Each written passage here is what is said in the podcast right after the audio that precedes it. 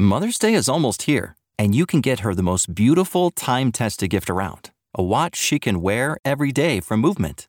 Whether your mom is into classic dress watches, rare and refined ceramics, or tried and true bestsellers, Movement has something she'll love. And right now, everything at Movement is up to 50% off site wide during their Mother's Day sale. A watch is a gift that celebrates all the time you spent with mom, and a Movement watch is even more than that. Movement uses industry leading materials for their fresh modern watch designs, from technically complex ceramics to vintage inspired style, all for an incredible value your wrist and wallet will both love. And with one size fits all convenience and fast free shipping and returns, it's a stress free shopping experience. Save big on the best Mother's Day gift ever with Movement. Get up to 50% off site wide during their Mother's Day sale at MVMT.com. Again, that's up to 50% off at MVMT.com. Chingo Bling por la mañana. El podcast de la raza. Ladies and gentlemen, welcome to another episode of the What Did He Said podcast. I'm your host, Chingo Blingo with the Big Tamarindo. Shout out to my co-host. Marisol. Rob GTV. And today we have a special guest, man. You know, he had to go do all the Larry King shit first. You know, get the Will Smith shout outs out the way. And then come fuck with, you know, hit the hood one time, man. Fresh off of Netflix. It's called Vagabond. Go watch it. Give it up for the homie, Mo Amer. Thank you, thank you, thank you, thank you for having me, man. I hit up the hood all the time. I just go buy my weed and get the hell out. That's usually what happens. Zip off. Zip off. Yeah, this One is my purpose hood. only. I mean, one of my hoods. Definitely. Yeah. Oh yeah. Spent a lot of time out there Uh-huh. for sure. PABA, Progressive Amateur Boxing Association. Oh, on, okay. um, on Elgin and Dowling. I believe Dowling now is Emancipation. Yeah, yeah, Yes. yeah. I got changed. Yeah, it's no more General Dowling. It's no, No. more Confederate. Is that know, That's why they changed it. No, seriously. Yeah, That's why they changed it though. it It's makes crazy. sense. That park is insane. You know why people are coming. Oh yeah, we going. It's like It's you like- could tell that's the first thing to get gentrified. Now you want to hear a funny story? The other day I was walking my baby and I come back and I um I told Chingo I said, "Oh my God, I saw a white lady walking her baby in her bob." I said, "I Bob think stroller. a bob stroller." I said, "I think Oh, it's happening." I said, "White people are finally coming in. They're for real. They're They've serious." been coming in. They've been in right in the hood, like in, out. in urban urban Yeah. lofts. They put them right across the Yeah. street from like crack houses I Or was like- homeless, yeah, that was homeless like camp. eight years ago. Well, that was our purpose of, of, of buying out Moving- here. yeah, Yeah, yeah, solid, solid And like, to me, it's like as an investor, it's like it's not changing fast enough. I want to see some progress. I'm sure this here. is the same pitch a real estate agent had. Yeah. Like, well, Chingo, this Yeah. is what you want to do in this area. It's actually the museum district now. It's expanding. Like they call Fifth Ward North EaDo, uh, North EaDo, right? Northeast that of downtown. Yes. Oh, Northeast. That's the, So that's the real estate how they're marketing. Second ward, cause see, I know you, you've been moving around, so I don't know if you on on on uh, up to date with how they rename and shit. Mm-hmm. Like second ward is EaDo, which is east of downtown, And now there's EaDo Edge. which is Denver Harbor, right off I ten. Sounds very New Yorkish. Yeah. You know? Yeah. Like So- WeHo, Soho. Go ahead. I wanted to ask you about New York because I noticed on your the credits on your thank yous you shouted out the Comedy Cellar. Mm-hmm. Um, did you do like a, a? Did you move out there? Did you do some work out there? So yeah, this is like a question that I've been um, toiling with for the last or answering improperly. I don't know how to answer it the last three, four years of my life. You know, I've been doing stand up twenty years, and you know, I started out at the comedy showcase, and Laff Stop was the first place I did stand up in, and well, in a comedy club. I started when I actually technically I was like fourteen, and. In high school, yeah, at Alief Hastings High School, like my teacher's the one who got me to do stand up, so I Oh, stopped skipping dope. class. Oh, in front of the class, like jokes. Yeah, I was skipping like crazy. My dad died, and I just started skipping. I just like whatever, you know, I was selling like selling like fake Rolexes, and I was making a decent. Oh, so that's real. side- So oh, that that's joke is real. It's very very real. That I'm he sorry, became guys. he became the Rolex connect to the to the hood. I, I was like I I was like the guy. Hey, do you know somebody? You know, because Arabs we just like Fucking know hustle. everybody. Yeah, Yeah. we know Hustle. everybody on Harwin. You know, that was like the thing. You know, this is the first. You know, I've seen my dad uh, before he passed away. When he came here, he was just like, you know, introducing me to all these wholesale people, and then his friends just took me in after he passed away and gave me jobs, and I just uh, that's what I did. You know, so my That's teacher. a big part of the culture, right? Like that merchant. Trade. Yeah, I mean, entrepreneurial spirit. I would say For sure. You know, very much like we are entrepreneurially blooded. Yeah, if that's yeah. even a word. Um, but yeah, man, that's that's what I did, man. I was I, I started skipping like crazy, and my English teacher gave me a shot, man. She's like, "You don't you want to be a comedian? You can't be failing high school." I was like, "Yeah, it'd be devastating, actually." And she was like, "How would your father feel?" I was like, "Oh, right to the corazon." like, like, like, you know, he just died two months ago. Why are you saying this? You know what I mean? Like so, and then she let me do stand up, and I stopped skipping, and she changed my life. Oh, that's dope. Yeah, I That's would like- awesome story. I would get out of other classes like throughout my years in high school to do. St- I did three shows in one day for my Spanish teacher for an extra twenty points, all for my grade because I could speak Spanish well enough. How, how many minutes you had back then? I would. just- I didn't have anything. I would just put on a little uh, jacket and uh, I would go in front of the class and improv as Chris Farley. You know, fat guy in a little jacket. Yes. And I would just roast the kids in class. That's all I would do. And then Oh, I would write some stuff here and there, and I would just do actual stand up. but But just hella all of it was work. riffing. All of uh, it was just like, yo, what do I want to talk about? And I would just start doing Well, it early on. dude, I got I got into I met you uh, through Juan Villarreal when I was starting in stand up. It was probably about four years ago. So I, you know, I still got my white belt. But imagine what a blessing to start so young. Like anytime I meet like a few comedians who started like I was 15, like Jesus Sepulveda, he's like I was 15 years old, and I just knew. I'm always like, dang, Yeah, that's it's- crazy. I didn't like choose it. It was just just like happened. The know? game chose you. Well, you. It was just more like I believe in in God. You know, I'm a Yeah. believer. I believe in a higher power, um, and I believe in um, just like just the energy and the way it moves and the way it's hit me throughout. I was born. I didn't create myself. I don't know where these things come from. These instincts come from, but um, I can tell you that when they're real and they're strong with me, they've been right. So it's that was like a thing I saw. this is a taboo name to say now, but in um, in February of '91, I saw.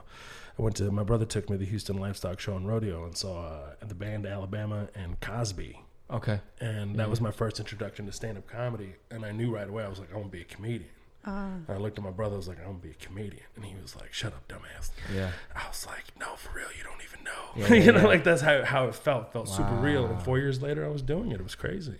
I mean, not to the, you know, comedy club standard, but it was still like getting reps. Did you kind of already of a tough know how you how to write Like comedy, structure. like structure wise? Did you I think it- understand it, already? At I think it's just like um Natural. like a natural cadence that I had, just like uh, things that I would pick up on and people would laugh on it. yeah, yeah. And it's just the way I was saying things. It wasn't necessarily like, oh, this is gonna be hilarious. It was just like, hey, this thought. Oh, I didn't know this line was a punchline. Yeah, but yeah, cool. yeah. You know, Oh, it's just it, like so I started learning that way.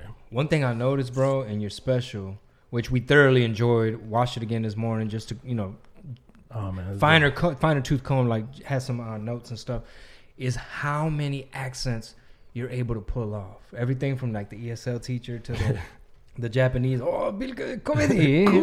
Like you did. I wanted to. I just lost count. I was like, holy shit! Like this is a big part of your arsenal. Like from the Chinese lady, fuck question. Yeah, fuck Like, question. all oh, I almost, I almost called the special fuck question.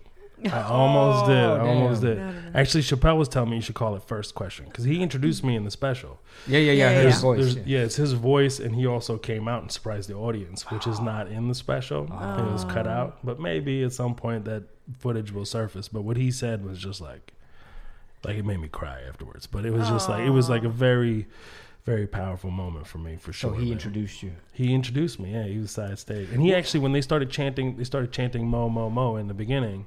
So that was the second show. So Dave went on only for one of the shows. Uh-huh. So we were backstage, and I was like, "Yo," um, as Dave was like, "Would you introduce me side stage?" This is like 30 minutes before kickoff. He was like, "Yeah, man, whatever you want. Hell yeah." I was like, um, "Do you want to go on and surprise the audience?" He's like, "Yeah, man, whatever you want." Did he do time?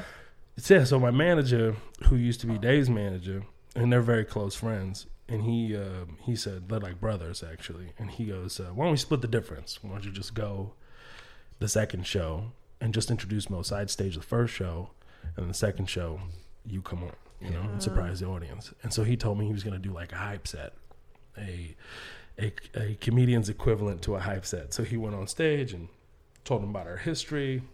And he was like, "My baby's growing up," you know that kind of Yeah, shit. yeah, he was yeah, like, he was like saying, you know, we've done over 600 shows together, and uh, I didn't even know we did that many shows. I couldn't hear him when he said it, but the conversation that was happening before he went on is like, how can Dave be on stage and introduce me off stage as well?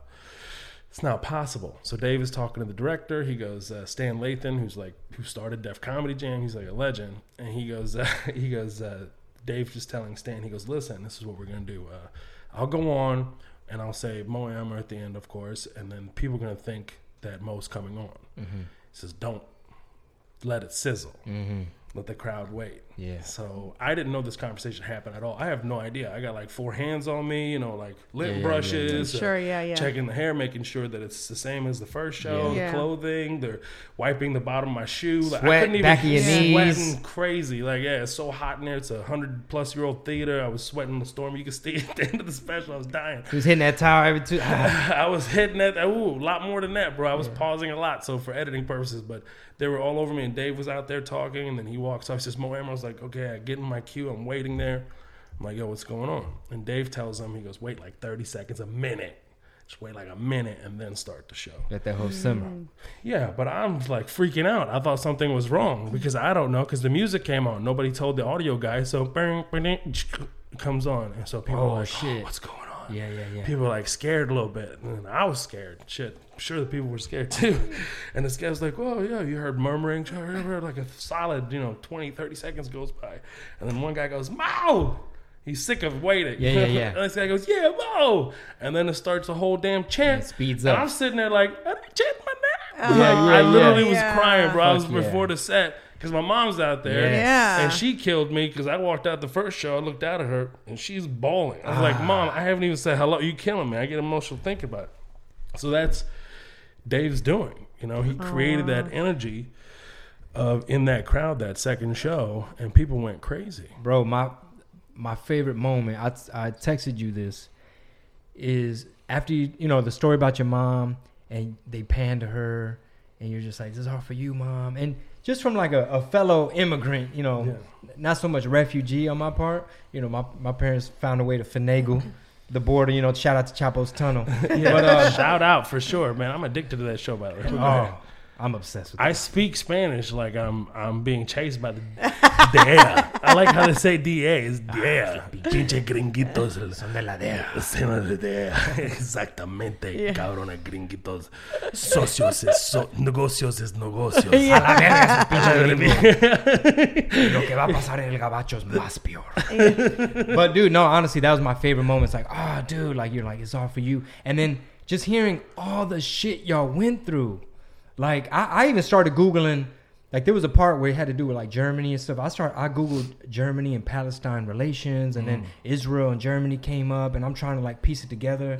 And uh, just all the stuff y'all went through from like Saddam Hussein and, and the story about them fucking with y'all on the bus and your sister and I was like, holy shit, that's the Is original. that, I like that story when you when Original it paired to your mom though?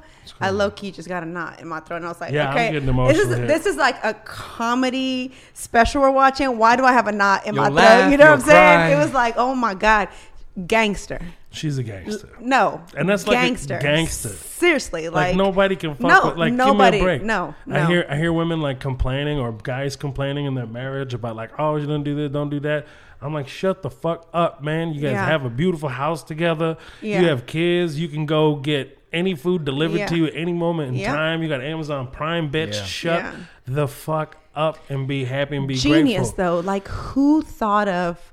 Like it was like She's a gay. Like what she did. Also, my father was like taken before. So my dad died young because he was, in my opinion, obviously I can't prove anything, but he was like in prison for like 50 days for no reason. They thought he was like a spy. They were just collecting Palestinians in Kuwait that stayed over there.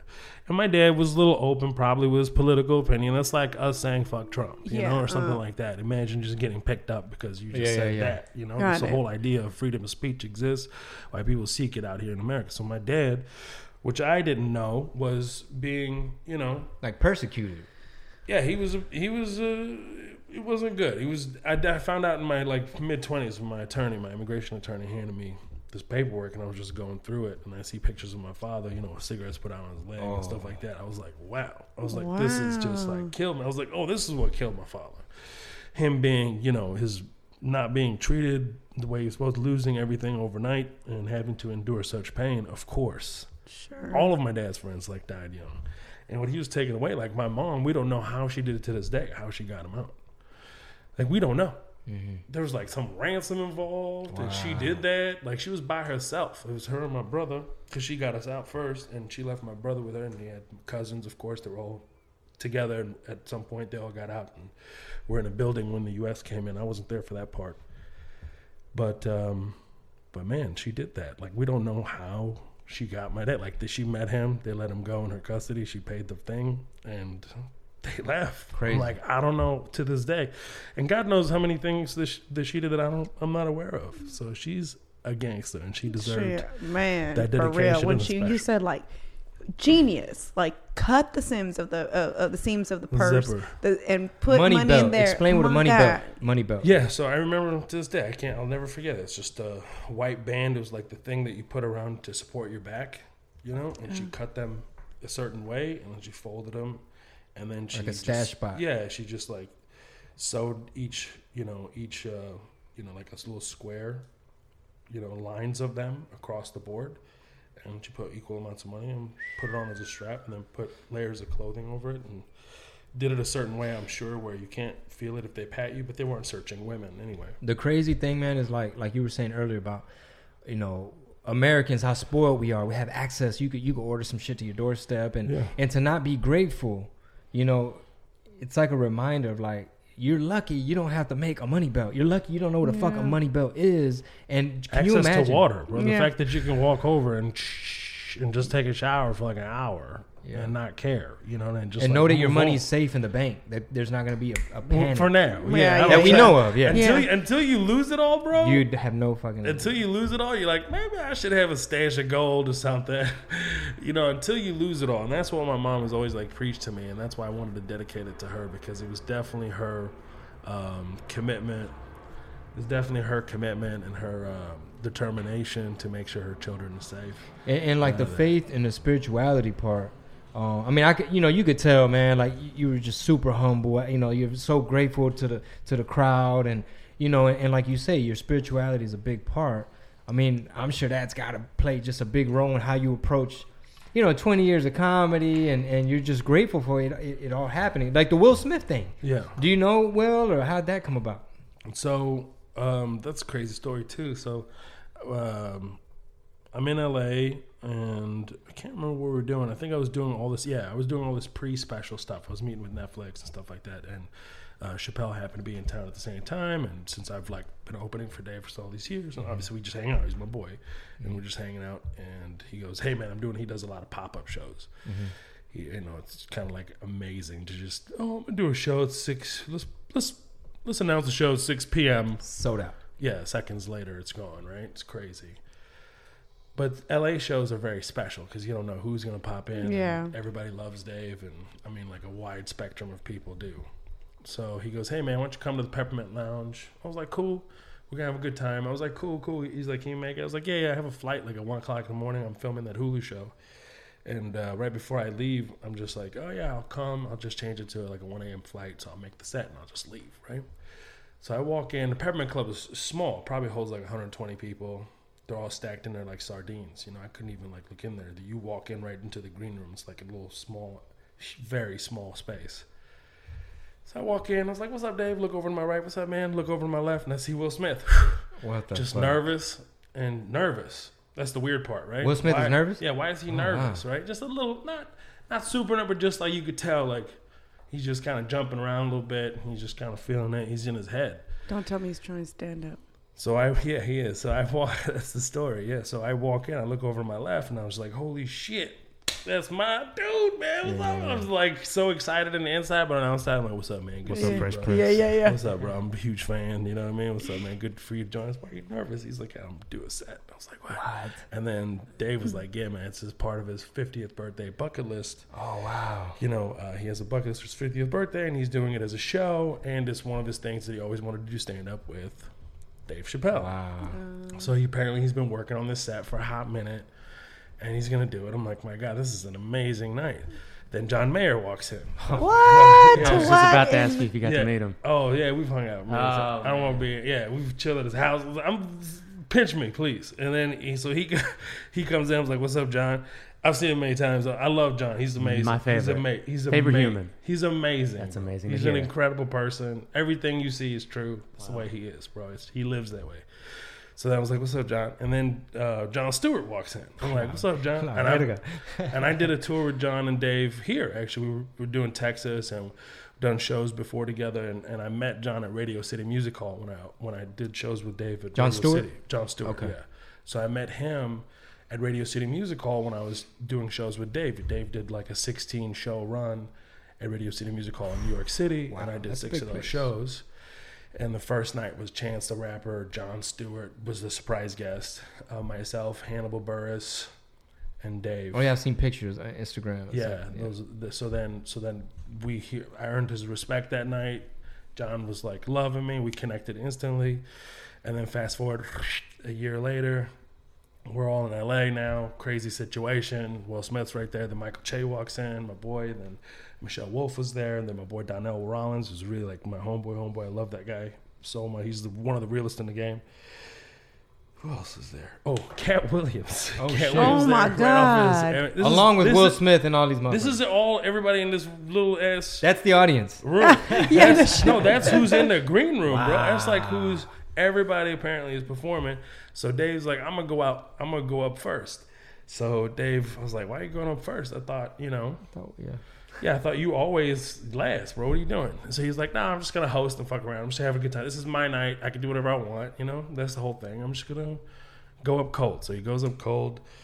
Then uh, and then John joins them, and then he, they they decide on the spot they're gonna they're gonna co-host together. Dave will lead, John will be on guitar, and they'll play together because they do a show together anyway called uh, um, uh, Controlled Danger.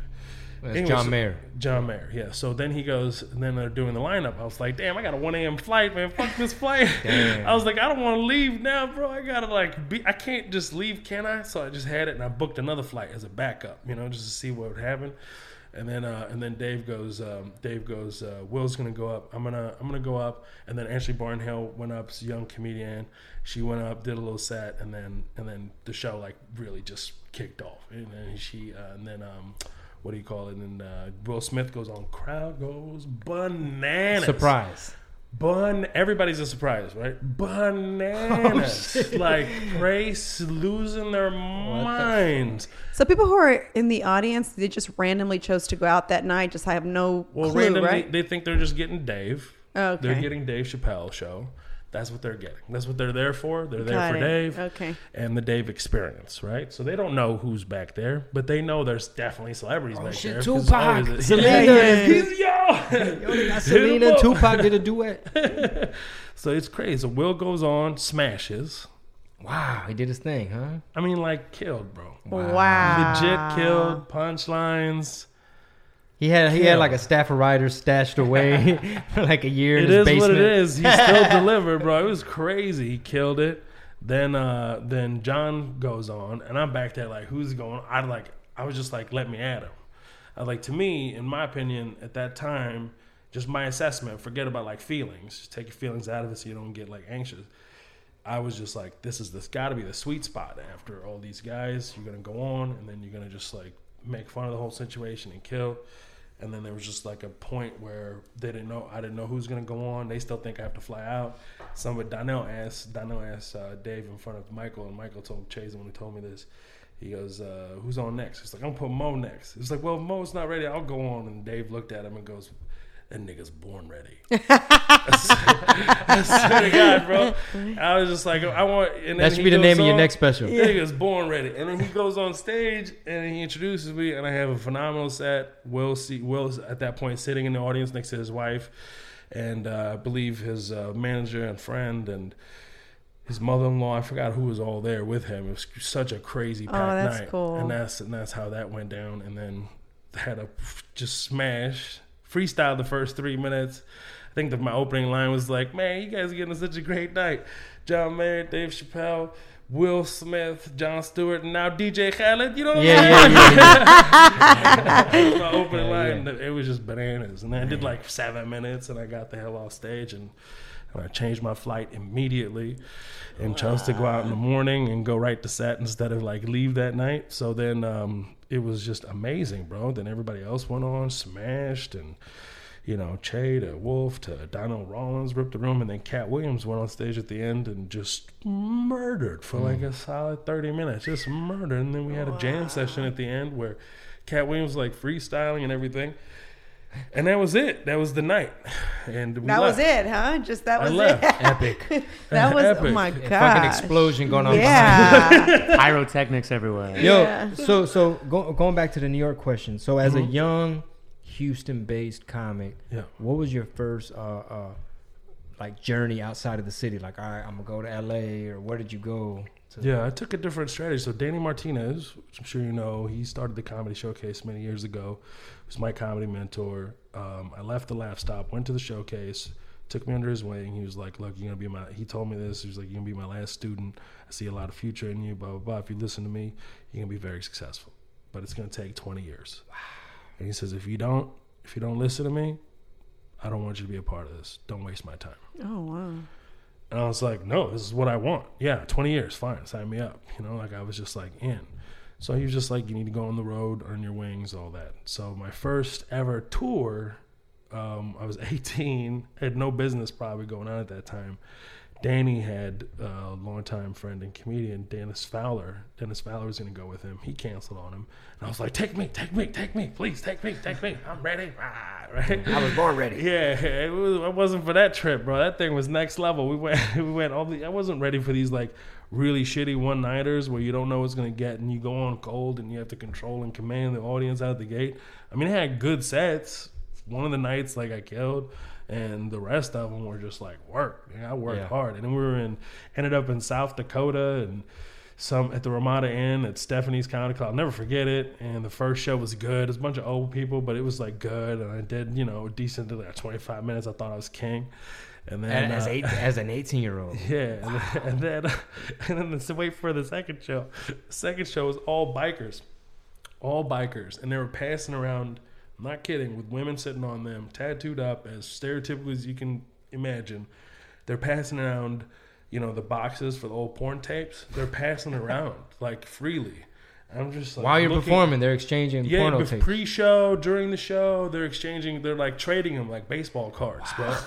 And I go on stage and I'm dying, like I'm dying badly because I can't, I can't help but think that these people might murder me at any moment in time. like I just, I die and I forget everything. Forget my. I did like ten minutes, and I forgot my set and I got off stage. And Danny was like, "Ready, huh? Ten fucking minutes. Ready? I got to go up and do an hour twenty to fulfill this contract. I got it." So Danny goes up, professional, spanks the audience, murders the room. I was like, "Yeah, I got a lot more work to do." But yeah, but shortly after I've never that, I got my shit together. I never met Danny. Yeah, he's great, man. A a year later, I started touring, like for real touring. I had a oh, solid Oh, 30 minutes, dope. 40 minutes. I was already like, I was doing a lot of shitty one nighters, you know, CW Kindle. If you're listening to this, fuck yourself. Uh, booking every own. I hope you hope you own a map and a routing direction. That guy was like the worst person to ever worked for. Oh shit. He you would be with, like in West Texas in the Midlands, in uh, in Odessa, Midland Odessa, and he'd be like, uh, "Hey Mo, you want to go uh, do Friday in uh, Midland Odessa and then Saturday in Muncie?" I was like, "Muncie, Muncie, Muncie, Indiana. Indiana." Indiana. Yeah. it's like a hundred and twenty-five dollar gig. I was like, "Do you know it's like I have to get off stage an hour before I get on stage to make that gig in time? Like, what's wrong with you?" So I hung up on him. I was like, uh, "You know, I'm not gonna do this anymore." I did that for like six years. Oh, wow. with Jim Holder, like not just with him, but doing a lot of one-nighters, some clubs here and there, just earning my stripes some USO shows. Some comedians were, you know, very awesome and took me on the road. It's, it's at the end of the special in the credits, actually, with uh, Olivia Arrington, Carolyn Picard. They took me out early on. I was like 19, 20 years old. And they took me, you know, did all those USO tours, like the MWR tours. Um, yeah, and I just started touring. Then I was like headlining pretty regularly when I was like 24, 24. Yeah, I was headlining comedy clubs around the country and stuff like that. And then I did that, and then I joined a crew called Allah Made Me Funny. They came out of nowhere What? they asked me to join them, and then we made a movie like in 2007, and that's how I met Chappelle. He came out to our show and with his family, and surprised our audience, and then we became friends from there. And then four years later, yeah, I happened to be in San Francisco with Azhar Usman, another fellow member and co-founder of Allah Made Me Funny, and he was like, "Dave's in town." Was that a Let's go by documentary? Or something? Yeah. Okay, yeah. I think I heard. It was like a documentary slash some stand up. It was like thirty minutes of stand ups and documentary footage. It was. I feel like I, oh, I watched that. I'm like, oh my god, I'm a baby. You know, you're almost Yeah. embarrassed of it. you know what I mean? But it's not. It was a huge uh, learning experience. It was like gaining a master's in comedy, or you know, I would say that it was like to raise capital, to make a movie, to put it out in theaters independently, to then tour the world. We toured South Africa, Australia, and then I went on to we went on to like tour globally. We did the Apollo in London. We did God, we did like 25 cities plus throughout the UK. I think 28, 28 shows in like 30 days. One stint was like the most hilarious tour, and I wish we had it on film. Um, I mean, we had like a really great, successful run of doing Holland and throughout Scandinavia and Australia and South Africa. It was crazy. And so Dave always respected the fact that we were so indie and we were able to tour the world. Like, it's like, this is, we were touring mainstream audiences overseas before it was like a thing. It's mm. just a thing now. It's just become a thing now. People for like, for American comics to go do mainstream overseas. yeah, like it's like a regular, for sure, like regular thing. Before it used to be a few guys that are either super famous or guys that lived in those countries for X amount of time and built up their audience and created their fame in that country before, you know, all this popped off now, especially with the Netflix mania. So that's one of the things that helped change it. You think is like Netflix putting out specials on people is what made it open up internationally. I think YouTube is the one that did that mm. first, you know, having the ability to even like for other countries to be able to see what stand up is because stand up comedy is one of the indigenous art forms to America. So it's like hip hop, jazz, and stand up comedy. Now, those hip hop and jazz already spread like wildfire throughout the world. Like, I was in Lebanon and I saw graffiti of Biggie Smalls with a tarbouche, you know, traditional hat on top of it. I was like, this is in Lebanon, Beirut. So it's already spread. Yeah. So now you have stand up, which is has its history. People are familiar with the greats, but don't really know the art form entirely and didn't have their own generation of comedians in those respective Well, countries. it's blowing up in Mexico. Mexico, like Comedy Central set up shop. Uh, Mm-hmm. Netflix is putting out multiple specials on like uh, Yeah. Carlos Ballarta, f- uh, Franco Escamilla. Mm-hmm. Only because, like what you said, where it used to be all about like Polo, Polo guys like Polo Polo, which was a, a different structure. It wasn't stand up. It was more like storytelling and like jokes or something. right. But um, this new American stand up format, these these kids got on YouTube and f- translated or they speak English or they figured it out. But now they're like, de hecho, estaba aquí en mi, mi rancho y algo sucedió, you know? And, and so some of these guys, you can see them and it's like, oh, this is the fucking Mexican Louis C.K. Or, Yeah, or- yeah. That might be a bad dope. one to say. Too. Too soon. Too soon. no, Yeah. that's not too soon. It's fine.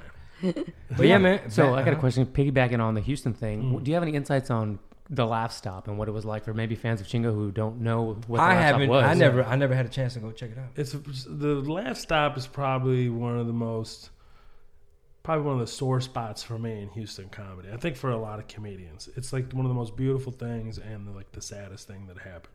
So the Laff Stop is an iconic venue that was in Houston and also in Austin, I believe. I'm not sure if they had any uh, other cities, but Bill Hicks is like very well known in that. Sam Kinison is known in that. The Texas Outlaws, you know, from Andy Huggins, uh, Jimmy Pineapple. Uh, um, Was Mitch Hedberg? um, no, Mitch Hedberg was there. He was touring. This is pre, way pre, but it was just like '80s, and then the rise and the like the, the kind of like the dull moments in the early or mid '90s, and then the rise of it in the late '90s, and the, and the club would have like Mitch Hedberg. Them talk, the, the when I walked into that club, the headliners were like Mitch Hedberg, Dave Chappelle, uh, Louis C.K., uh, Joe Rogan. Even back then, uh, my God, man, it goes on and on. Like every person that you love and like admired went through Dave Attell. Uh, God, it just keeps going, man. So there was like major Class A comedians that were coming through there, packing the place out. Um, it was it was just an incredible place. Unfortunately, the guy who ran it at the time, who I won't name, um, you know, was probably unsuited to mentor comedians and probably should have, you know, uh, cared about the club a little bit more in its future. And, and unfortunately, that made it all like topple down. And, you know, he kind of didn't treat me that great. He was just like, it was just, I was 18 again. I was like 17 when I first walked in that place. I was 18. He was like, "You need to hang out here all the time." I was like, "Bro, I'm going on the road trying to be a better comedian." You're like, bro, I'm in high school. yeah, I just graduated. Number one, number two is like I'm going on the road. Like, you're gonna you're gonna you're gonna be upset with me that I Like hold it against you that you're working. that I'm working or trying to get better on the road. Like, what's wrong with you? So I noticed immediately that he wasn't the the best, you know, route for me, and I noticed that um, a lot of guys would get stuck in that circle and trying to trying to you know be at the Laff Stop all the time rather than work on their craft and be on the road. So that's why I chose to hang out way more and be at the comedy showcase, which had juggernauts there as well come through, like Ralphie May, who came out of the comedy sh- uh, showcase and was mentored also by Dave, uh, by excuse me, Danny Martinez, and you know he's the one who gave him the spot, sh- the shot before when everybody wouldn't because he was so overweight. They were concerned that what might happen to him on stage. You know, he's much bigger than he was now, or when he passed away. So. um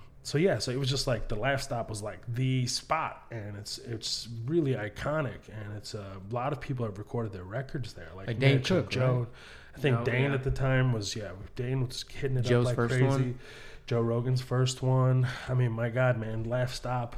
I believe in Austin, uh, Bill Hicks filmed his special there. You know, like it's an iconic place, and it's devastating to see it go from Houston. Now mm-hmm. it's become like a corporatized, you know, with the improv, and I'm glad it ex- at least exists, so it gives mm-hmm. you know a platform for comedians. But there's just this character that was so unique that it held such a unique place in stand up and its history, man. It's fucked up that it's gone, man. Like Tommy Chong used to come through there, like everybody. Uh, Doug Stanhope, my God, Doug Stanhope, I think shaved his balls on that stage, like, in front of a live audience. Like that was pre cell phone footage, that's for sure. You know what I mean? Like it was crazy. That place was just like insane. And it was like a hangout as well. Pablo Francisco used to pop in there all the time. Like it was just, it was definitely a big hangout.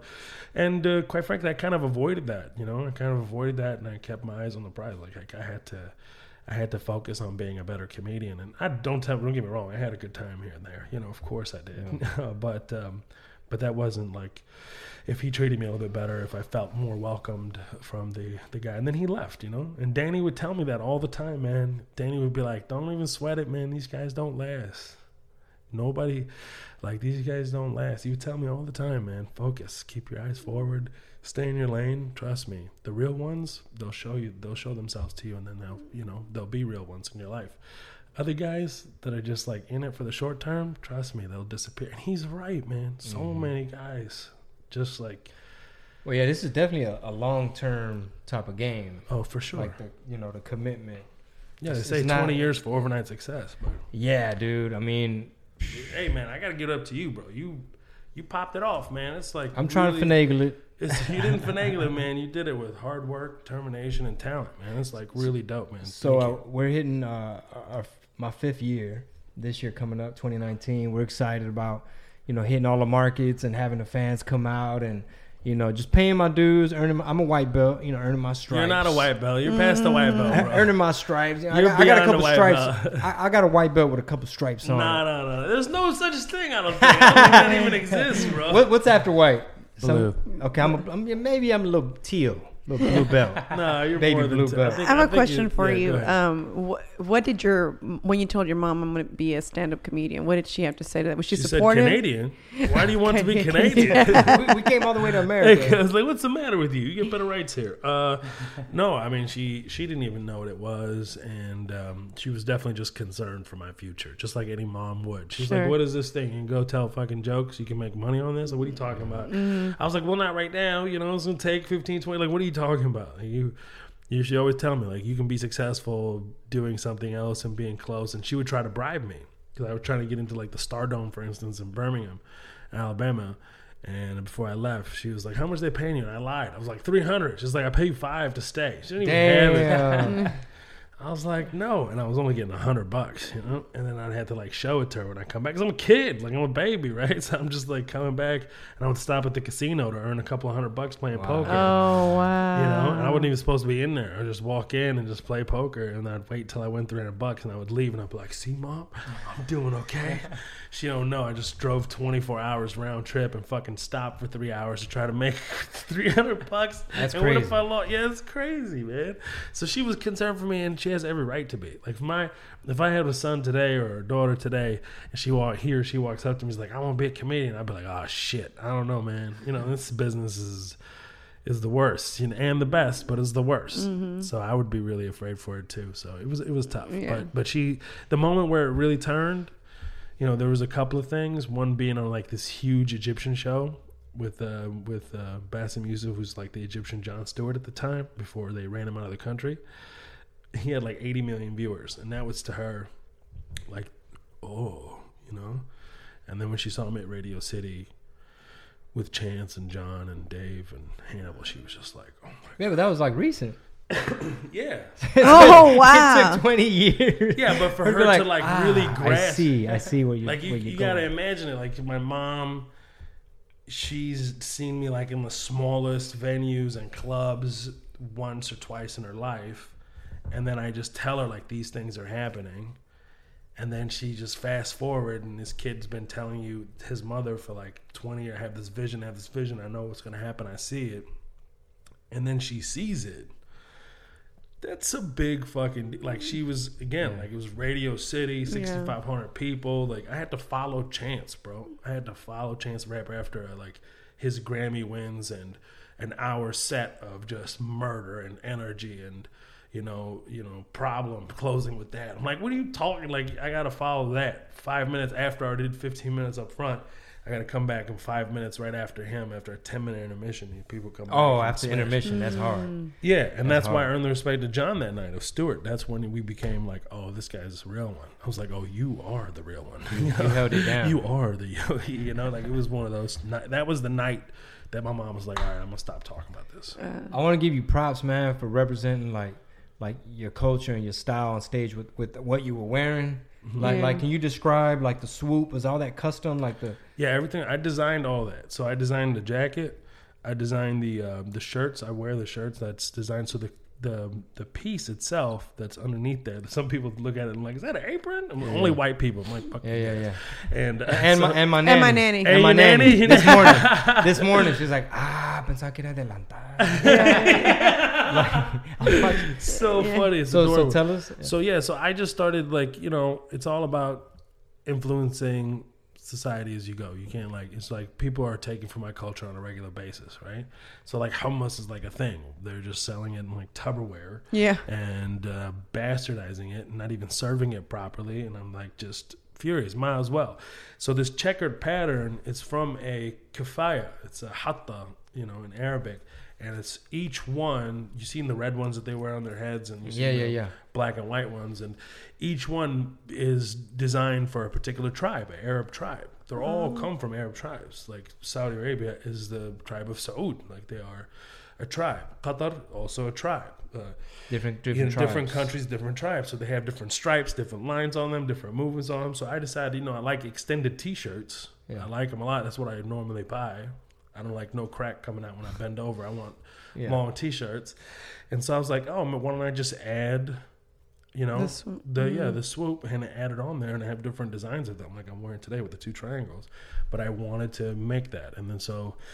Yeah, I've been designing them, doing them for years, and that logo on the back just says Mo in Arabic. Okay, oh, yeah. that's what I was asking. you saw your logo pop Yeah, up, yeah. like production credits and everything. Yeah. Well, it just says Mo in Arabic. That's all it is. My mom went to my mom's favorite place to go is Lebanon, by the way. So Oh, she yeah. goes, so she brought me back my nameplate in Arabic, and I said, "Oh, I gotta go get that tattooed." And I went, and I got my name in Arabic tattooed. you really? Yeah, because of the the whole nameplate that I have, and every time I I'm wearing it or I was, they look, they're so confused. You can like pass. I you can, Yeah, yeah. can. Yeah, yeah, They're so confused. They're like, uh, "Okay, why are you wearing that?"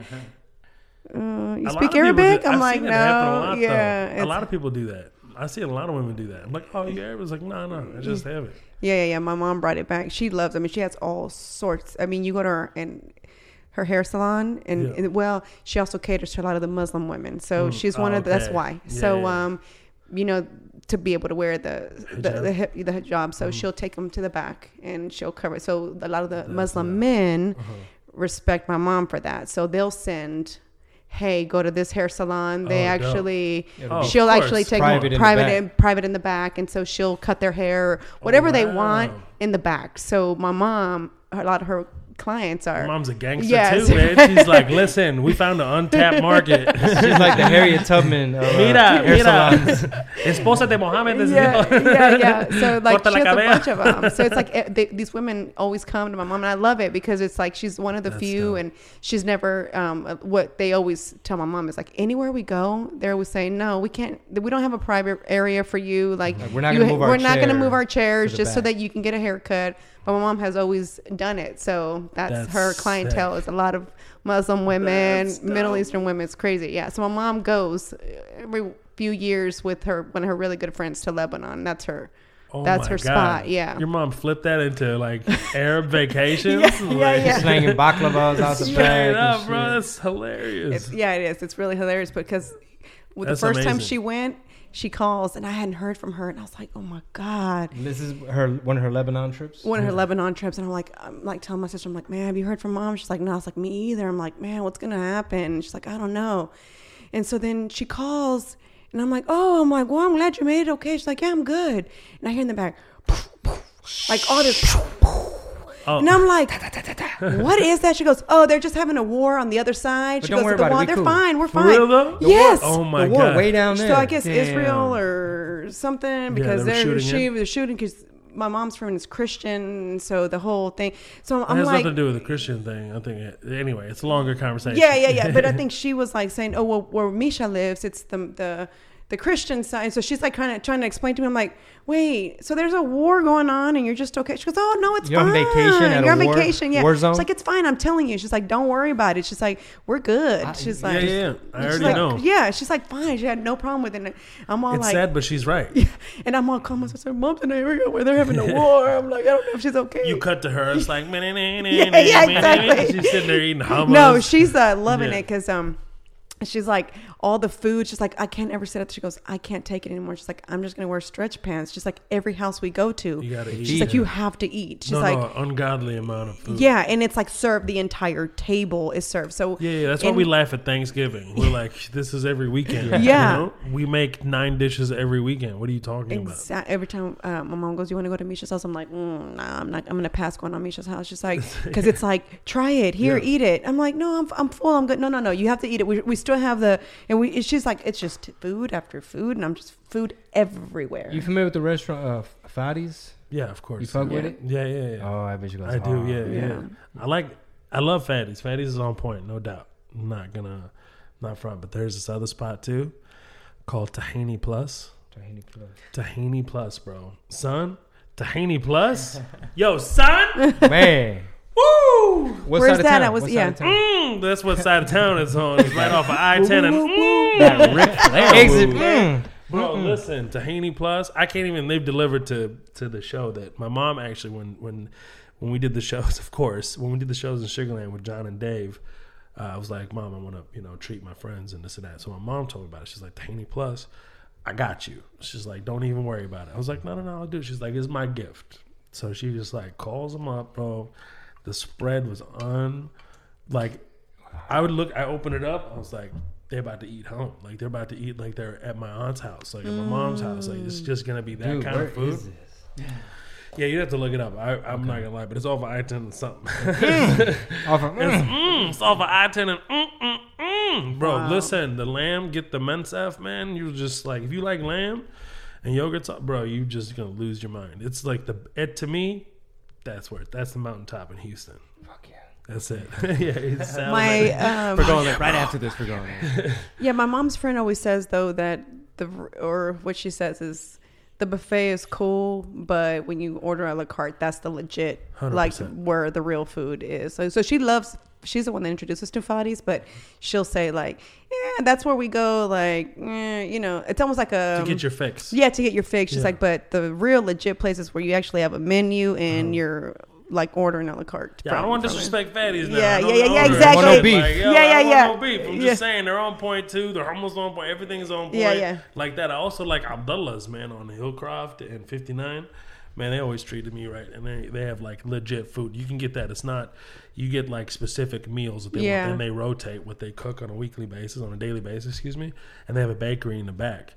And I used to always like because you know all right, we just after the boxing gym, me and Ray would just smoke weed and just have a good time. And um, sorry, Ray.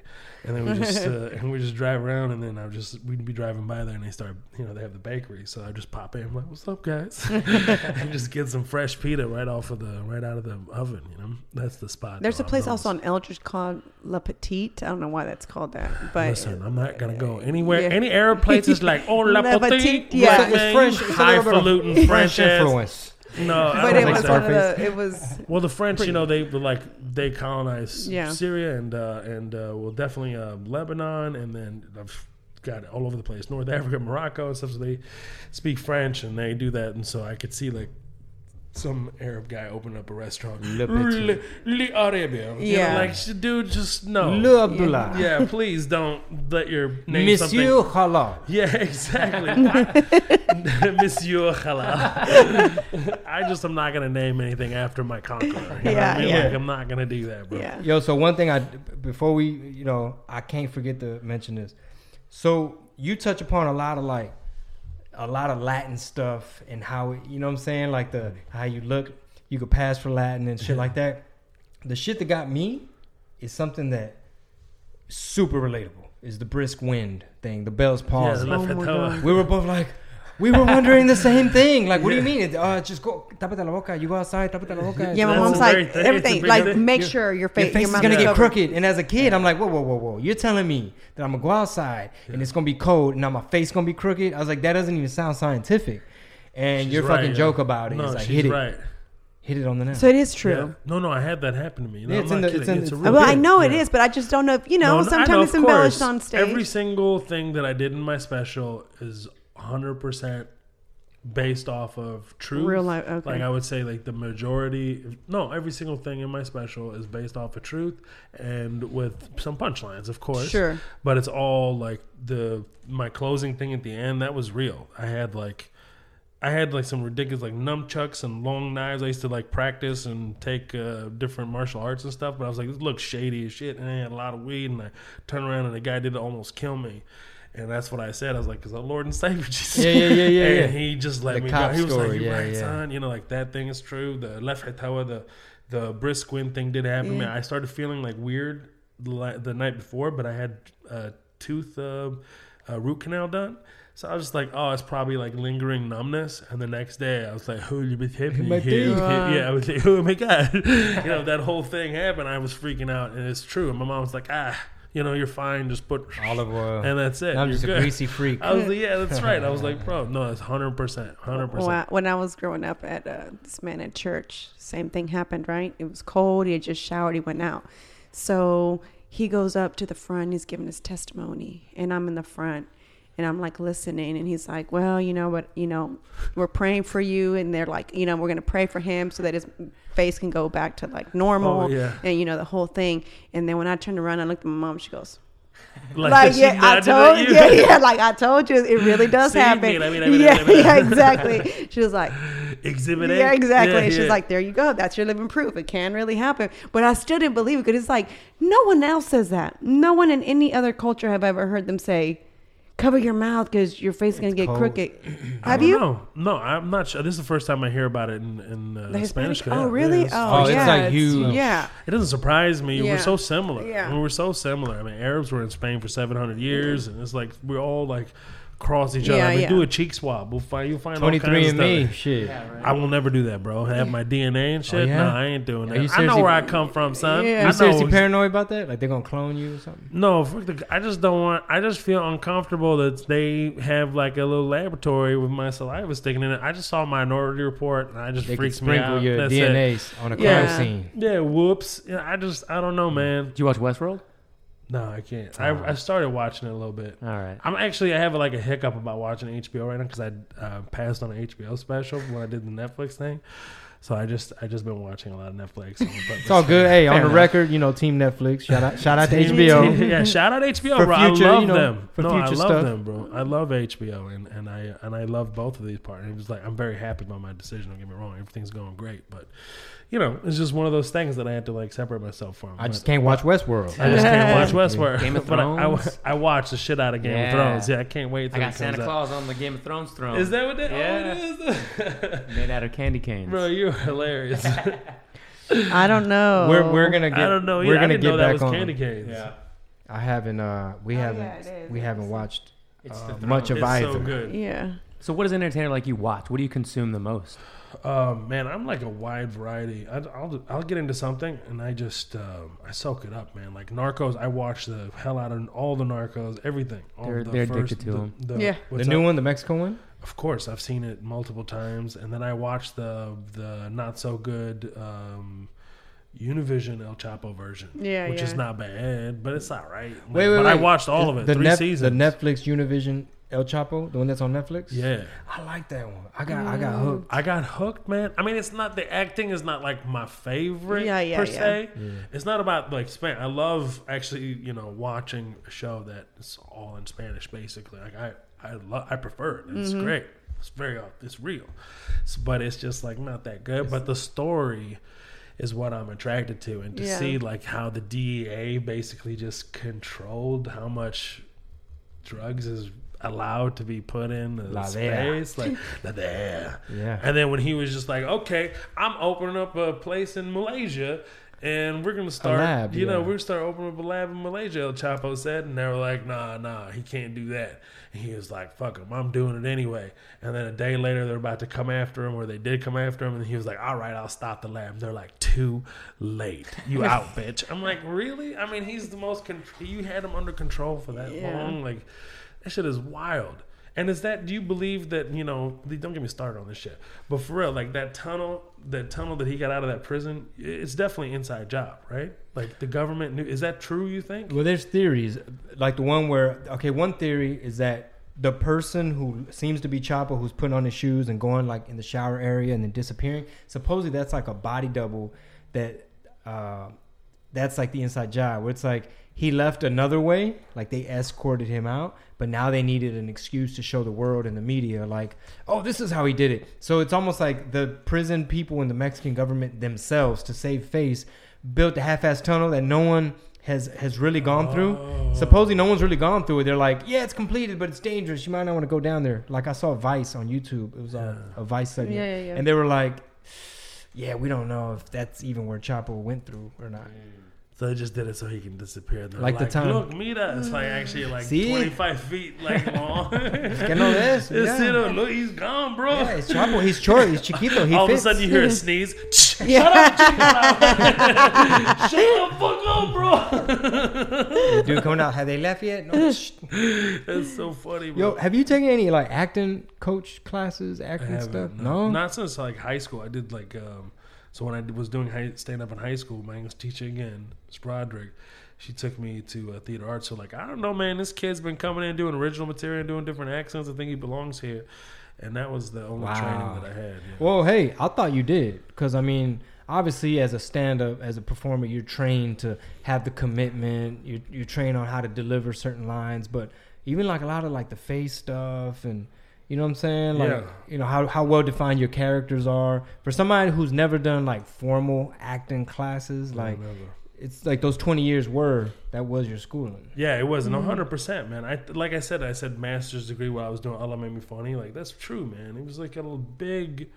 It was a next level experience of, you know, being the promoters and working with promoters and booking venues and then um, having to sell those things out and then, you know, having to perform in front of you know a thousand plus theaters. It requires a different flex of the muscle and then, you know, and then Dave. Dave was just like getting your PhD or something. Yeah, It that was like, a- is doing 600 shows plus with Dave is just like unbelievable. And then you mm-hmm. talk about like, you know, making sure that I never get nervous ever again, like ever again. You work with Dave that long, bro. You it'll shake the shit out of the nervousness or celebrity. You don't care. You're like, oh, okay, what's up, man? Good to see you.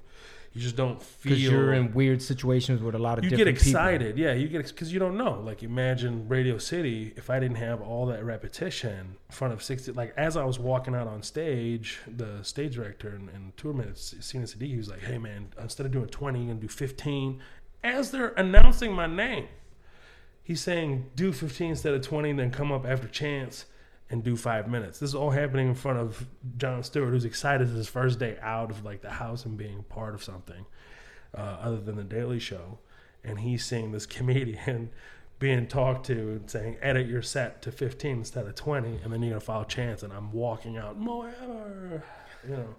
And he saw me execute in that level. Like you it requires a shit ton of repetition. And just focus, right? yeah, that- and that focus, strength. and to and to also know your material and time and length, mm. and you know adjust and and switch and navigate while you're talking, and your mom's in the audience, and this and that, and it's happening, and mic techniques and everything else that comes with a lot of hours on stage. So, do you have any rituals leading up to a show or period as an entertainer? No, I just pray. I just do. I say a little prayer to myself, and then I go on stage. That's it. Some very simple, you know. Oh man, that's fine. Simple, yeah. yeah. But powerful though. Yeah. I mean, I'm in my head. I think you know. Sometimes I think I just sit there. Sometimes I, I'm tired though. Sometimes I'm asleep, and then I walk on stage right after, like in the green room. I'll be like, it's literally asleep, and then somebody be like, "Hey, you're about to go on." You know that happens too. So it just like you just don't care. Like those situations that Dave puts you in are just like hard to follow. You know Because what I you're mean? you're having to hang and like you know like high acclimate, pressure situations. Yeah. yeah. So it's either just execute or deliver. Yeah, exactly. Like the Will Smith thing. That's nuts. You know, having Jon, then Dave, and then Will, and then Jon Stewart, and then all surprises, and then hey, who's this guy? You know, they don't know me. Maybe a few people are familiar with me. Maybe the industry know me. People, you know, like I've created a name for myself within the comedy world, but for the most part, they don't know who I am. You know, like who's this guy coming Yeah. afterwards? You got to keep your fucking just balls in check. You're like, come on, man, you got to get it. So, you know, getting those repetitions with Dave and um, and those years before that all tie into this moment now. You know, hundred percent. The time with Danny teaching me everything and teaching me from like mic technique and teaching me about crowd work and certain tricks that you could do to get the crowd together and certain you know strategies that you can put in place and then implementing them. And, and chappelle's one who taught me like hey man you're only you, you know you're a better pi- pilot the more hours you have on stage. Excuse me on in you know in uh, the more flight hours you have the better pilot you are. Same thing as a comedian. The more hours you have on stage the better comedian you are. And that's been my passion and that's circling back to the comedy cellar. Comedy cellar's been so good to me man. When i got in there it was just like crazy. It was like 17 years in the making. You know i had like an hour and a half of material of fire you know what i mean? So i got in there it was just like bah, bah, bah, and i was doing first week they gave me like a set. And then the next week it was like four sets. And then the third week um, i swear to god man probably over 30 sets you know of that whole week. Like friday and saturday i was doing 10 sets a night which is like every single show that they have that night. Oh wow. and and then like sunday six and then monday tuesday a couple and then you're just like you just it was just crazy the amount of time that they would give me. Again that's because i was like so ready overbaked so much material in the tank and then when i came in i came in just guns blazing and then I got that- Represent for the H. represent for And that where this H, motherfucker bro. from, bitch? We been I'm telling you. the H Alief baby Motherfucking Bill Hicks tried to tell y'all. Sam Kinison tried to tell y'all. Jesus so funny. Yeah, it was crazy. So I got in there, and then it was like the Rolling Stone thing. They put me on the Rolling Stones comedians to watch, and then after that I did Colbert, and that blew up. That did really well, and then Colbert, um, Colbert, I just like was working hard on my hour from there, and just continued to tour with Dave, and then I was really close because I'm just like in love with.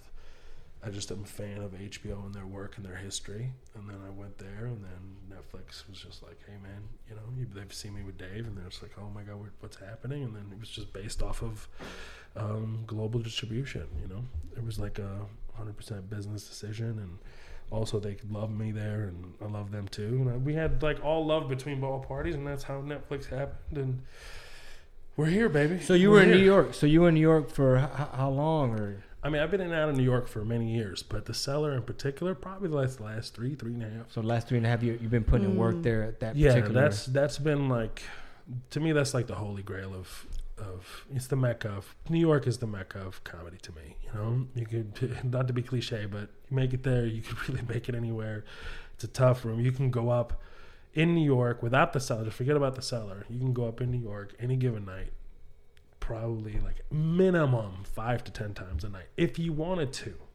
If you were like hitting it, you could hit up more mics. Some of them might be shit, but some of them are gonna be dope. And there's so many shows from Brooklyn to Harlem to my God, Lower East. You know, uh, lower uh, Lower East Side to uh, man, there's just so many shows in the village itself alone. There's so many damn shows, so you can go up all the time. So New York to me is where you do all the heavy lifting. You go on the road, smash, come back, rebuild, go on the road, smash, rebuild. You know, that's the that's to me is like, and that's something I watch Dave do. Dave would just be like New York, then the Bay Area, then L.A., then Back he to would New cruise York. on. Yeah, he'd cruise on and fill it, uh, fill up everything in between, like literally everything in between, and then like fifteen hundred shows the man did in like three years. Damn. So uh, I, I don't want to keep you too long. No, so, it's cool. so let's go ahead and, uh, and, you know start to kind of like land the plane. Uh, one one thing I gotta ask, man, is like what what is your process on developing new ideas from like oh that might be funny to like oh shit it's part of my hour or it's a bit. Yeah. Uh, my process is not putting too much pressure on myself to think of something in the moment and just more be in the moment and let it come to you. That's like you have to live. Yeah, Like, yeah, you yeah. live, bro. Experience stuff, Yeah, right? experience shit. You know, if you're nervous about it, go do it anyway. Go see what it's like. It's like if you, if I'm not the type of dude that can just sit in a room. I mean, I can, but that sounds miserable. Like in a vacuum, like imagine what if? Yeah, right. I What's read, the thing with coffee? What's that? What's that about? You Yeah. leave Seinfeld alone. Yeah, exactly. I can do that all. I feel like I can do that all day, bro. I feel like I can just be like, oh, just throw me something, and that's the way I work. So the way I operate is I read a lot, I um, interact a lot, I just just constantly talking, not with any agenda. Like, oh, I have this thing. Let me talk about this person at the coffee shop with it. It's just Your antenna is just open and receptive. yeah, I'm huh? open and, and I'm always watching. And then what I do is, I don't know how it really works, but it just gets buried in my subconscious. And then I just go on stage with like the first idea of what I want to do. And then all of a sudden, everything that I've been like doing the last three weeks just comes up on stage. Like I'll forget about it. Oh, you literally go I'm- up with like not like a loose script. You literally just kind of no go up- script basically but then i just go up i have like the first thing i want to talk about Uh-huh. and then i take it from there and then usually you know um like if i like do you're riffing shows- off of just thoughts, off your ideas that yeah, you kind of. yeah, yeah. So I know like the first thing I'm gonna do, and then I'll have like one joke in my back pocket. Like this will buy me some time because I just want to think about what I want to do next. Not really that like my heart's not even into it. I'm just like, oh yeah, Muhammad Uber drivers. I've had so many Muhammad Uber drivers. Yeah, every, you know what I mean. Like I, every time I find, and I'm- but I'm talking, but I'm thinking about, huh. Maybe I should talk about bidets. You know, like I don't yeah, know, yeah, yeah, but yeah. it's just that's what's going on. That's usually my process. But I and then I and then it gets more and more organized as I go. What's your ratio from like writing to just writing on stage? Um, Sounds like you do more on stage writing than actually Probably like hundred percent. on stage. Yeah. versus zero. Yeah, basically, basically what I do is I just like write down the ideas, and then I and then I um and then I just like organ try to organize them, and then I and then there's just like this massive notes page that I've developed, and then I just read that over like a month later, and then I'll take out the good stuff that I want to use. And then I'll just save the rest, but I'll just take out the good stuff, then I'll put it on its own paper, and then I'll start dissecting that more, and then I'll think about it a lot, and I'll see it, and I'll think about it, and I'll see it, and then I'll get away from the paper, and then I'll just do it. That's It's all that's all the years of pra- experience, man. That's Yeah. mainly what. But it, even when I first started, yes, it's true, hundred percent. But also when I first started, I would write like every, oh this do this and oh this do that oh say this and say that and then say that, that, that. and then I just be like, I got this, and I just I just get tired of it. Like this is fucking boring. so it's more It's like too robotic points. for you, too like Yeah, routineful. if I'm writing a script, I've written scripts. Mm-hmm. I can write scripts, but that's a different. Might not. I'm just like creating the characters Sure. and writing it out, so it feels different. But performance, excuse me, performance is just like I take the idea and I play with it. And sometimes I'll just look at the audience for inspiration. Sometimes it'd be like a really lit, you know, combination of people that I just ask the right questions at the right time, and then it just becomes boom, boom, boom, boom, boom, boom, boom, and then it just becomes a set, and it just molds that night. And then it's like, oh my God, you know, people think that I wrote this, but I didn't write it. And then maybe like five minutes of that set, I'll actually get to use on the next set. Most of it will just be like, dump and do that. So the more you write, you know, most of it is gonna be crap. You know, the audience is gonna feel like it's great, but you're gonna be like, this is just whatever, and then you just shift, you sift through it, and mm-hmm. then you just keep the big nuggets, and you take the nice gold chunks and you put them aside, and then you do it again, and then you take those, and then you take the pieces, and you're like, I don't know how this is gonna work together yet, but let's figure this out, and then you start thinking of the arch of the show, the arc of the show, and then you start understanding like where it's gonna go and how you're gonna take it, and then you just do it. That's my process. How process. often do you, um, I guess, rotate your material? So do you tour with it for six months, three months, or you know, Yeah, so what I- do you? the special that I just did, I've been touring that material for a hot minute. I've been working that shit to death. Like the newest stuff on that material is the flag jokes. Oh yeah, the stuff yeah, about yeah, the yeah. flags was all Yeah. brand new, Okay, and I'm writing a B side to that for the next special. Got all it. the African Okay. flags, the Spanish flag. I'm going in on because I went in on white people's colors. Now I'm going on The other red, white, and blue. yeah, yeah, yeah. So motherf- he said he said a motherfucking uh, Australian American flag. flag. straighten them bitches out and put some fifty stars. Pop, pop, pop, pop, pop. and then the other one's FaceTiming with the British flag. Yeah, yeah, Australia. Yeah, yeah. That's my one favorite. I'm sad I can't do that bit anymore. Like I, all that material is dead, obviously to me. You know, Yeah. I can just you can just visit on Netflix once in a while. Be like, hey, how you doing, baby? Just rub it a little bit. Yeah, Yeah, it was remember fun. me? That was fun, baby. And then you just gotta let it go. How go. long did you tour with that material before you put it on? Years. Okay. Yeah, I toured years with that, but there's like half of it, but maybe like twenty. Yeah, probably. I don't know. I'm just throwing out arbitrary percentages. I don't know. Like quarter of it was brand new. Mm. Like I wrote a few months before. Sure. Okay. and then I just go to the cellar and then do it 50, 60, 70 times, you know, before I did it. And then I did it with Dave and then I, you know, in front of large audiences. And then I was like, oh, this is dope. The shitty part is like I did it one time because somebody was asking, come on, man, do it in an audience in New York. And I was like, yeah, I indulged because some people, a lot of people haven't seen the special yet at that time. It just like came out. And then I was doing the bit and then I started writing these new tags. I was like, pow, pow, pow. And I was like, I'll never do this shit again. And I just, I just threw the mic. I was so mad. I just The new, put the mic the on new the stand. tags were after you filmed Yeah, after I mean, like I mean, it was just like bah bah happens. bah bah. It's like because that oh. pressure's gone. I was so sick and but no, it's because I didn't do it as long as all the other material. It's not Oh. necessarily about the Oh. pressure. Is that I did it so many times. Now it's just like oh, you know, like now I'm just. This is if I saved it for another like you know six months. I got you. It would have been like another five minutes long, probably, right? So I just was like, "Fuck this." Y'all have I- any I final questions? That's it, bro. I actually amazing. have the. E- so when you when you came here, you were in ESL, right? Yep, So you didn't speak English, or you did? I did know I spoke The, English. yeah. the, the Queen's English. Yeah, Queen's English, yeah. Hello, Uh, darling. Ain't yeah, hello, love. It'll be on the right, ain't it? hello. so I heard you have an Arabic tattoo, eh? yeah, All right.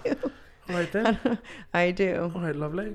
Lovely. Very lovely. So, so you were saying ESO? ESL? ESL, yeah. Yeah, so I you spoke just English. Yeah, I did. I spoke English. So why'd they Uh, put I you mean, in I ESL just spoke 'cause British English, working? so I would just walk around and be like, instead of asking for an eraser, I'd ask my teacher for a rubber, and she lost her mind. She's like, "No, you can't do that." And then uh, we moved into like the worst neighborhood. Like it's true in the special. Like nobody did any fucking research. We're on Cook Road and um, and uh, Bellaire, like between between Alief, Clodine, and Bellaire. Yeah, yeah, yeah. And we used to walk to school to Alief. Yeah, I'm not walking around that around that No, motherfucker. no. Bro, I used to walk. I used to walk to school. That like they threw this dude. I'll never forget him. He's probably in prison. I'm certain of it.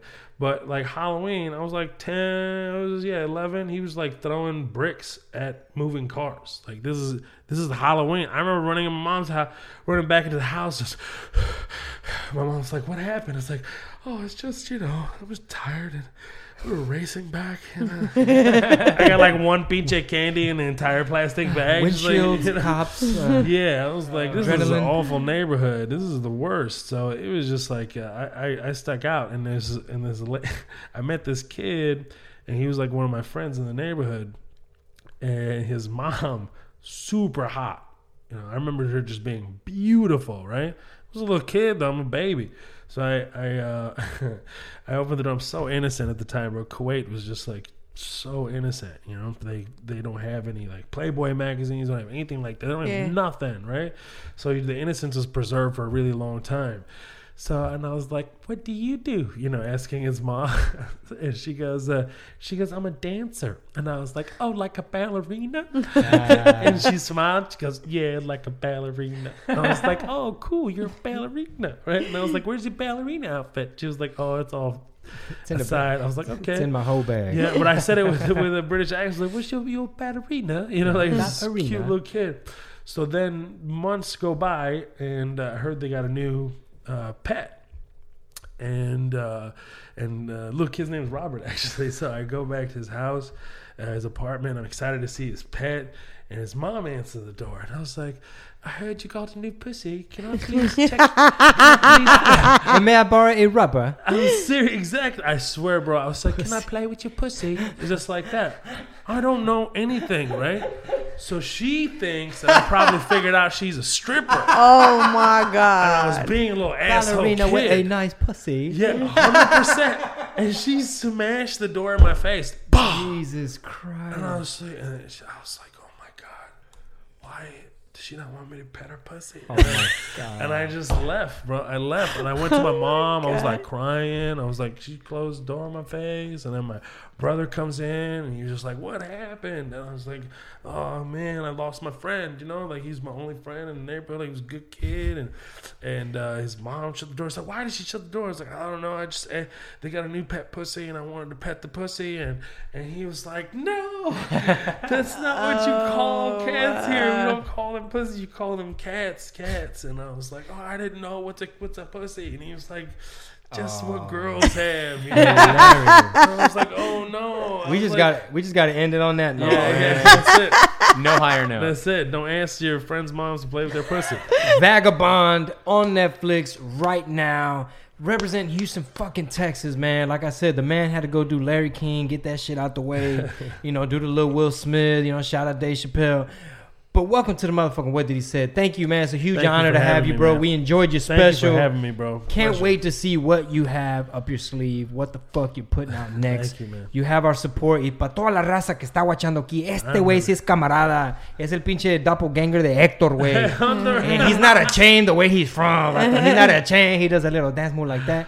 Vagabond. Mo Amer. Thank you, bro. Thank you so much. Man, Appreciate thank you you. for bro. having me. Yeah. Appreciate what you do, man. I'm supportive of what you do, bro. It's amazing you put Houston on the map too, man. It's Hey, incredible, man, bro. Just- Everybody's contributions to the Houston scene. I saw you incredible, thanked uh, like Willie D and Trae and Bun. Yeah, they came out to the show. Yeah, yeah. Well, Awesome. Bun Oh, couldn't make it. His wife Queen had a knee surgery. Uh, had like emergency knee surgery the next day. And you know, initially I was like, "Is he throwing that out there like a thing?" And then I saw a picture of The them with her having a knee brace on. Yeah, cast. brace, yeah. I was like, I know he wouldn't do that. You know? this is the devil playing with me, man. No, That- they no, came out. It was That's it was awesome. dope Yeah, to Trae's from the. Yeah. Southwest. That's awesome. Yeah, yeah, man. of course. Trey, Again. Willie.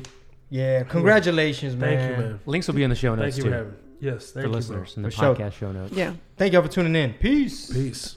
We're going to Tahini Plus. Say goodbye to your credit card rewards. Greedy corporate mega stores, led by Walmart and Target, are pushing for a law in Congress to take away your hard earned cash back and travel points to line their pockets. The Durbin Marshall credit card bill would enact harmful credit card routing mandates that would end credit card rewards as we know it. If you love your credit card rewards, tell your lawmakers hands off my rewards. Tell them to oppose the Durbin Marshall credit card bill.